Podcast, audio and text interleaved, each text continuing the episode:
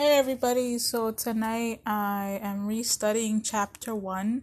So basically, chapter 1 uh, talks about regulating the legal professions. So the first thing that I come across of is the Law Society of Ontario. And basically, uh, what the Law Society of Ontario does is that it governs Ontario's legal professions in the public interest um it's self self governing and it's self regulating right? So that's what it does.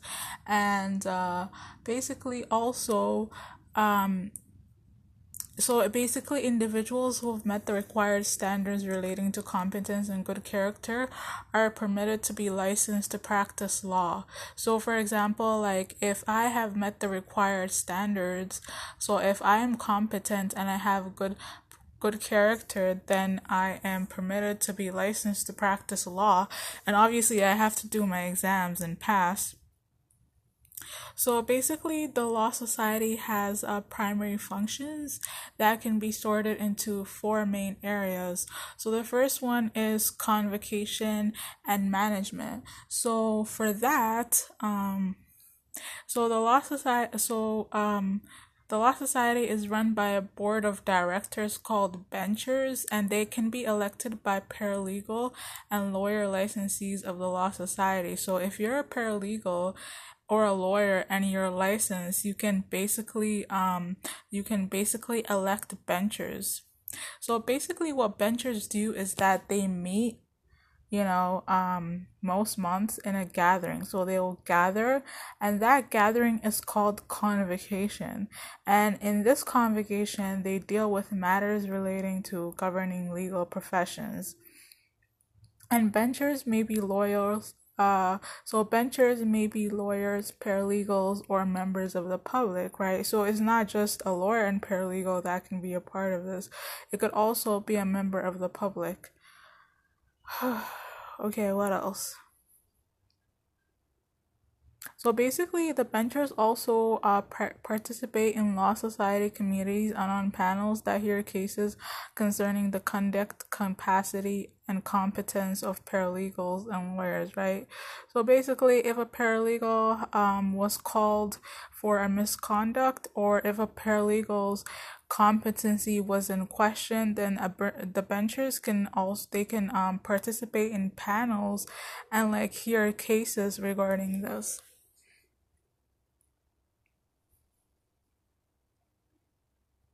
Next thing I'm going to discuss is the treasurer. So the treasurer is the head of the law society and uh, they um they are like presiding over convocation and they are elected by by, by benchers, right? Um, there, there's also the chief executive officer, and they are employee of the Law Society. They oversee the staff and daily operations of the organizations. So basically, paralegals, we have a role in regulating our own profession by participating in conv- convocation and by participating in the Law, Law Society's paralegal standing committee. Um, you know we are able to make recommendations to convocation regarding you know the permitted scope of practice education and licensing requirements so we do have uh we do we do if we are licensed can participate in like making some changes to our profession and possibly being heard Next, I'm going to talk about education, licensing, and professional development. Um, let's see.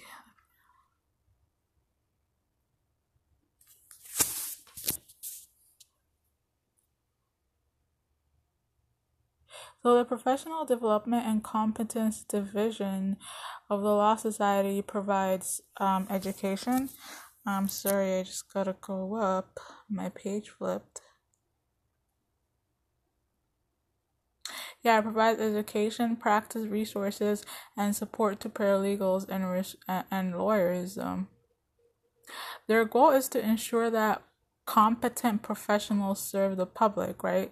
So their goal is to ensure that like, you know, people who are actually in the profession are competent and can serve the public, you know, not just like having a bunch of paralegals, paralegals and lawyers and they don't even know what the hell they're doing. So their job is to ensure that like, you know, we are having competent, you know, professionals serving the public.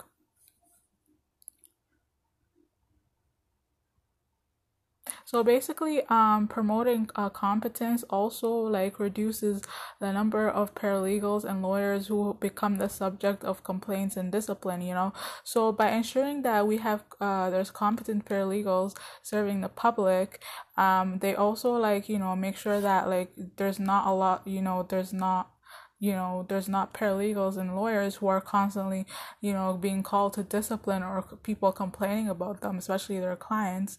And the um the PDNCs okay uh their responsibility is also including the licensing process continuing professional development and the the provision of practice support and resources to paralegals and lawyers uh, via the Great Library. And they also oversee programs like remedial pro- programs, uh, identifying and correcting problems. So, for example, you know, they also have like programs which correct behavior, like problems with competence. So, for example, if a lawyer and paralegal are not competent and they've received complaints, then you know they can um they can um there's programs for that, right? And the PDNs and Cs oversee that program.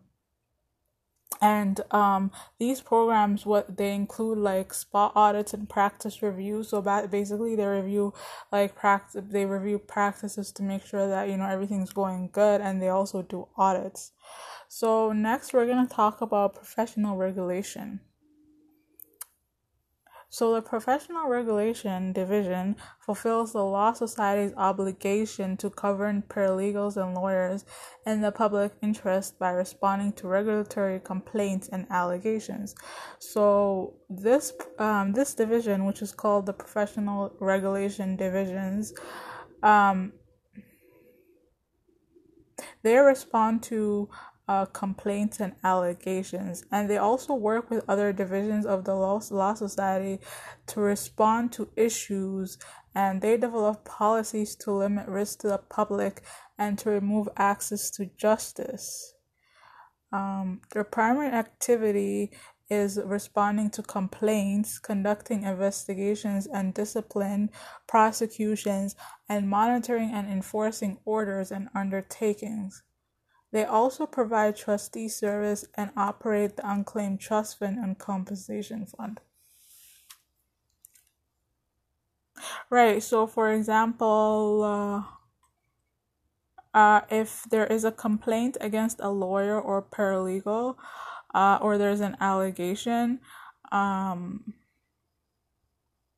um, this uh, the professional regulation division would respond to it and they work with other divisions to respond to issues. And so, so they also develop policies to limit risk to the public so that the public are not being at risk you know and improving access to justice just to recap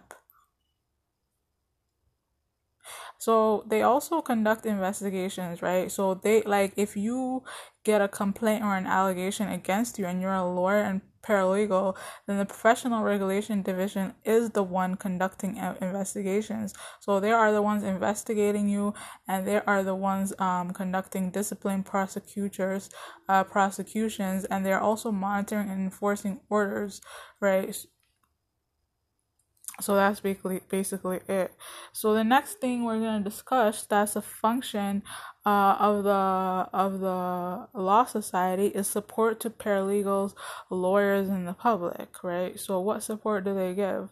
So the client service center is the face and voice of the Law Society, and it has a call center, which is the intake point for most of the inquiries. So, the Law Society, uh, the Law Society receives and they and administ- and administrative areas that handle paralegal and lawyer fees, annual filings, as well as any other incoming complaints, right? So that's basically what they do, right?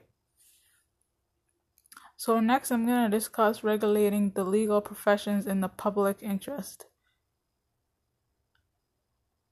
So, a profession such as the paralegal profession, they require extens- extensive training and study and mastery of speciali- specified specialized knowledge. So, for example, like you know how you know because they're doing legal um uh, legal services and providing legal services, they have to like be they have to be up to knowledge of what they're doing.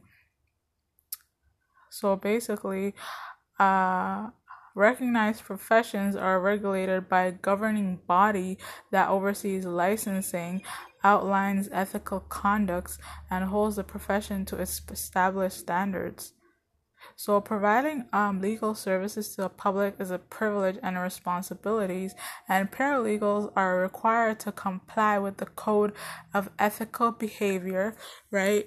Because, uh, you know, so that paralegals are not just going out there and doing what the whatever the heck they feel like, you know. So they're being held accountable, and they are required to comply with the code of ethical behavior, and this is set out by the paralegal rules of conduct um, and the related paralegal professional conduct guidelines. So, those paralegals who fail to meet their responsibilities may be subject to a law society's complaints, investigation, and enforcement process, where the question of whether they should maintain the privilege to provide legal services may uh excuse me provide legal services may be reviewed right? So if a paralegal fails to uh, uh you know if they don't comply with the code of ethical behavior and uh if they fail to meet their responsibilities then obviously like you know people can complain against them to law societies. Um you know, and then they can end up being investigated and then they can end up being like reviewed and possibly, you know, losing the privilege to provide legal services. So keep that's what I, the one thing we have to keep in mind as paralegals, right? So we don't get in trouble. Um so next we're going to look at the terminology for the purposes of the professional responsibility so that like these terminologies can be clear so that we know exactly what we're talking about. So the first thing is lawyer. So a lawyer refers to a person licensed by the law society to practice law. As a barrister, or solicitor in Ontario and includes a candidate enrolled in the Law Society in the Law Society's licensing process for lawyers. Legal practitioner refers to a paralegal or lawyer licensed by the Law Society or a lawyer or a lawyer from another Canadian jurisdiction who is authorized to practice law as a barrister or a solicitor in that um in that other jurisdiction. Legal profession refers to occupation of providing legal services as a paralegal and of practicing law as a lawyer. Legal representative refers to a paralegal or lawyer. Licensee refers to a paralegal or lawyer licensed by the Law Society. Paralegal refers to a person licensed by the Law Society to provide legal services on Ontario. And finally, tribunal includes courts, boards, arbitrators, mediators, administrative agencies, and bodies that resolve disputes regardless of their function or the informality of their procedures.